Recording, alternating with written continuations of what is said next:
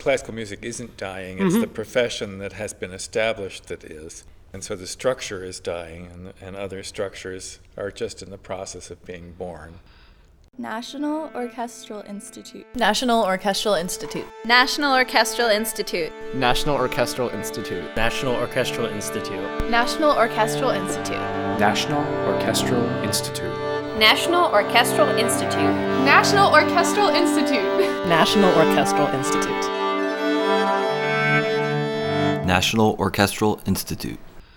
Welcome to the National Orchestral Institute and Festivals podcast series. Throughout this year's edition of NOI, we will be sitting down with visiting artists, administrators, composers, and participants in the festival for brief question and answer sessions to get their take on the state of music in 2016. I'm your host, Robert Lintott, and in addition to working at NOI, I'm also a musicologist here at the University of Maryland, where the festival is held annually. Today I got the chance to talk to Jim Undercofler about what it takes to succeed in music. Jim is the former dean of the Eastman School of Music, former president and CEO of the Philadelphia Orchestra, and recent past director of NOI itself. He is currently the acting dean of the School of Music at SUNY Purchase. As a young aspiring musician right now, what do your job prospects look like? I'm going to start you off with the big question. I'm sorry. Yeah, I think that um, clearly it's a highly competitive situation. If you if your aspiration is to play in a full-time symphony orchestra, okay, and I think that's an important distinction here. And when I give the talk on Friday, you'll hear the uh, the not full-time symphony orchestra mix. I can talk about that. But if it's a full-time symphony orchestra, it's just the, the competitiveness, the level of competition is just unprecedented.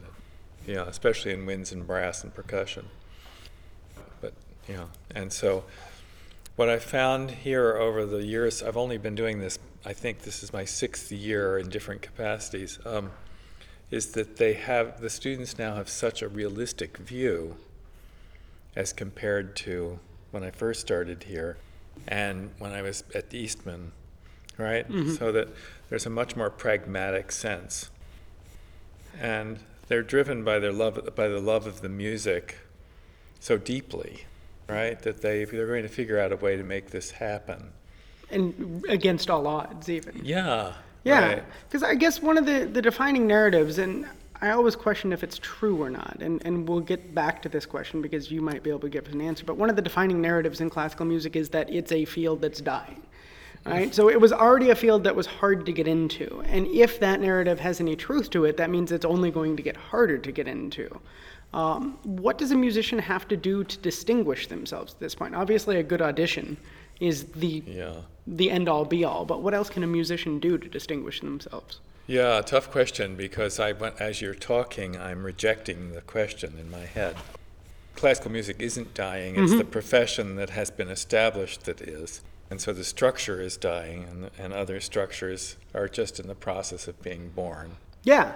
All right. So, what And- sorts of other structures do you see? And, you know, well, the, certainly the small, flexible ensemble is something that we see succeeding, um, not in any sort of roaring sort of way, but in a very satisfying way. So that you have uh, smaller ensembles like Eighth Blackbird, and then larger ones like Alarm Will Sound, The Knights, situations like, you know, organizations like that. And they, they have a very vital purpose and and I think some of the smaller orchestras that that aren't burdened with high fixed costs um, are doing are, are doing well and subver- serving a larger community through different kinds of activities. yeah. So it's it's the highly structured large orchestras and opera companies and and And were you starting to feel that pressure in your tenure at Philadelphia? oh yeah yeah. was was that the primary pressure you felt in your? Well, the primary pressure there was, you know, these enormous, um, the enormous fixed costs, right? So it was constantly, um, how can you increase earned revenue and how can you increase contributed revenue to keep it going? Yeah, you were talking on Monday that the costs are always going to outpace the incoming donations. Yeah, Uh, and, and what you can actually charge for tickets. Yeah, Yeah, because you can't. You said on Monday that you know if your costs go up three percent a year, you can't possibly raise your ticket prices three percent a year. That's right. Um, So, what sorts of creative things do you, as an administrator, and do our musicians, as musicians, have to do to help make up that difference? Well, and this may seem like I'm going out of the box and coming back in, but one of the most striking things about music in America is how much um, we are willing to spend on music education. Mm-hmm. If you think of the enormous higher education, you know, um, structure that we have in this country, well, how many? Uh, I think it's 460 colleges and universities offering the Bachelor of Music. Wow. Right, and and look at you know even though K-12 music education has supposedly been cut, and it has been severely cut in many places. It still thrives in, in more. Mm-hmm. And if you compare the amount that's spent on music education to the amount that's spent on music performance and recordings, it's enormous. I mean, Mhm. it's, I don't have the exact number, but I'm guessing it's 100 to 1. Okay.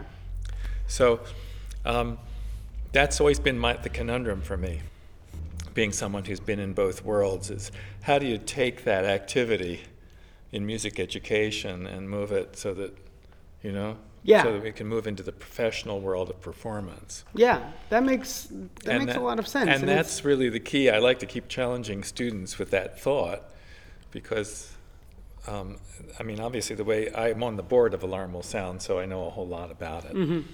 But all of them are involved in teaching, in very rewarding teaching, and then they come together for these performances. And it's a very it's a flexible model. Their income comes from multiple sources. And you know, we might say, well, they, they don't have a full time job, but none of them, some of them do, but none of them craves that. They, they actually love the flexible model that they have. So the future is going to be, you know, more along those lines. Yeah, and I guess that makes a lot of sense. And this is hardly the only field that struggles to translate an education and you know an emphasis in youth to an output in the professional realm. Yeah. Um, so have you tapped into other fields to see how they handle this conundrum? I wish I had. Yeah. Yeah. Yes. I'm sorry. No, it's- it's all right. Yeah. don't- don't be But, sorry I mean, there have been all sorts of you know uh, attempts and studies and so on and so forth made Mm. on this. You know, I think it's the pass off from amateur to professional where we make the mistake. hmm And what sort of mistake you do we make? Well, an anecdote. My wife is violinist and violin teacher, and she had an adult student when we lived in Rochester who played both, studied both classical and jazz. Mhm. And he told the story of going to um, a jazz group at a club, and he went back during a break and said, "Would you mind if I sat in with you?" And they said, "Sure, man," you know. Mhm. And he sat in during the second set, right? And then he went a week later. He went to, and I won't name the name of the, it was one of these um, community orchestras that has some professionals and some amateurs.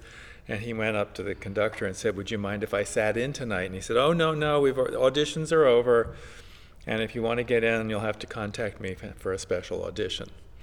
And he said, "I was just turned off. I was, I felt like I wasn't welcome." That's interesting. But at the same point, I can kind of empathize with the conductor of that ensemble. I can If- too, but If I've already set that- my, if I've set my ensemble, I sort of know what to expect. But you're saying, But the mission of that orchestra, you have to look at what the mission of that community orchestra is. Mhm. If it were the Rochester Philharmonic, that's an entirely different matter.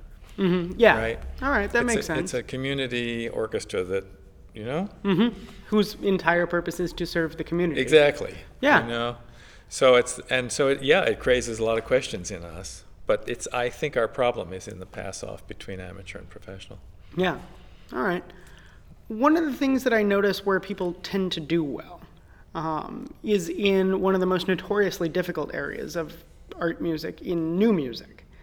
Right? WQXR has this Meet the Composer podcast that just won a Peabody that Yeah. routinely raises 30,000 a year on Kickstarter to get themselves out.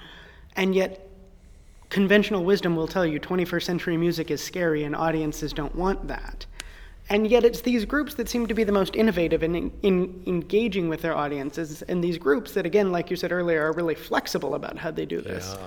Do you think there's a tie in there about sort of that clinging to the old war horses and being inflexible and working with the new stuff, or is there a way we can blend go to the old material and still be flexible as if we're a new music group? Yeah, yeah. Well, um, I'll t- I tell a story because when I was a student at Eastman, I started a new. I was one of a group that started the new music group, and we we wanted to perform the music in the tradition of the Second Viennese School, and and a few others, but mm-hmm. mostly it was of that ilk, and and I came back 30 years later to be the dean. And a group of students approached me and they said they were tired of, of doing only that music, that there was a whole new language you know, that mm-hmm. came out of Steve Reich and, and John Adams and others, and Ligeti and Penderecki and whatnot. And they wanted to form a new, a new music group that would be devoted to that music. And so my first thought when I hear music of the 21st century or new music, I think it's such a multi, it's, it's so diverse. Yeah. But we're still stuck with that, that stuff that happened after World War II that was kind of expressionism and That turns a lot of people off. really turns people off. So you say contemporary or new music and they think, you know, squeaks and squawks and mm-hmm. stuff that makes, makes them feel bad. When in fact you know very well from your experience. Yeah, I mean, there's Yeah. plenty of good stuff out There's there. There's really good stuff, and um, what these flexible groups have done is to find a way to make audiences interested in it and introduce it to them. Okay. Yeah. What about non musicians? You started your career as a performer. You've worked a lot as a performer, but you've moved into an administrative role. What other opportunities are there out there for those of us who aren't musicians who want to engage in the musical community? Um, well, there are, of course, the administration possibilities are enormous. Yeah. Right. Um, and again, the teaching opportunities are as well. Uh, you're going to be a, mus- a doctor of musicology. The best gig for you, you know, would be a professor in a school of music. Right? Yeah. I think, right? Yeah, I mean, that, that's the And- idea, but more and more I and start then- wondering what if I worked with an orchestra? Right, Instead. as a dramaturg. Yeah. I've often thought that orchestras should have something along those lines. Yeah, that's actually Right? kind of how we started this whole thing. Was Richard Sherbo and I were talking about this, Yeah. and said, "What if we had a sort of musical dramaturg?" And couldn't come up with a good word for it. Mm-hmm. Yeah, right. Musaturg just does not sound right. but yeah, I'd love if there were that. Yeah. Yeah, is do you see that sort of opportunity involving as a good way to help musicians engage with their audiences more? Yeah. Yes, Yeah. I do. Okay. And do you know of any um, any routes that are available for this sort of thing? I'm trying to think of the person that- that we had employed in Philadelphia for while, while we could afford because we had it on, but we had essentially an interpreter. Mm-hmm. But um, like so many of these symphony orchestras that become rather rigidified, they wouldn't allow it on the main stage series, even though the audience loves to have somebody engaging on the, you know, speaking. Yeah. And It, I mean, it reminds me of like a Michael Steinberg up in Boston position. You know, someone who routinely Mm-hmm. yeah. writes the program notes and who writes them in a really engaging manner and engages with the Mm-hmm. Audience. And to my mind, that makes Boston a much more open and Mm-hmm. welcoming orchestra. And it, whether or not that's true, that's just the impression that comes Mm-hmm. across. Um, so it would be interesting to see if orchestras can do that. But you said it wasn't really main staged in Philadelphia. Yeah, I think the, the big orchestras still hang on to the to the um, the mold that was set in 1890. Yeah, Yeah, absolutely. yeah. Turning to NOI a little bit, since you worked here as the director and since you come back every year, what would you say is the real benefit for a musician coming to NOI? Well, um, I think it was four years ago we established that NOI should be a reflection, as accurate a reflection of the profession as we can possibly give these kids. Kids, they're not, I know. Yeah. And so we added the Pops concert, we added the children con- children's concert, the mock auditions and whatnot. Um, and and of course they have the opportunity to to play under some top um, conductors. Um, there's no question that the benefit is that they, I mean, they they're very each and every one of them has it wants to get it win an- what they call win an orchestra job, and that this will give them a leg up. There's no question about it. They're they're being heard by the best faculty.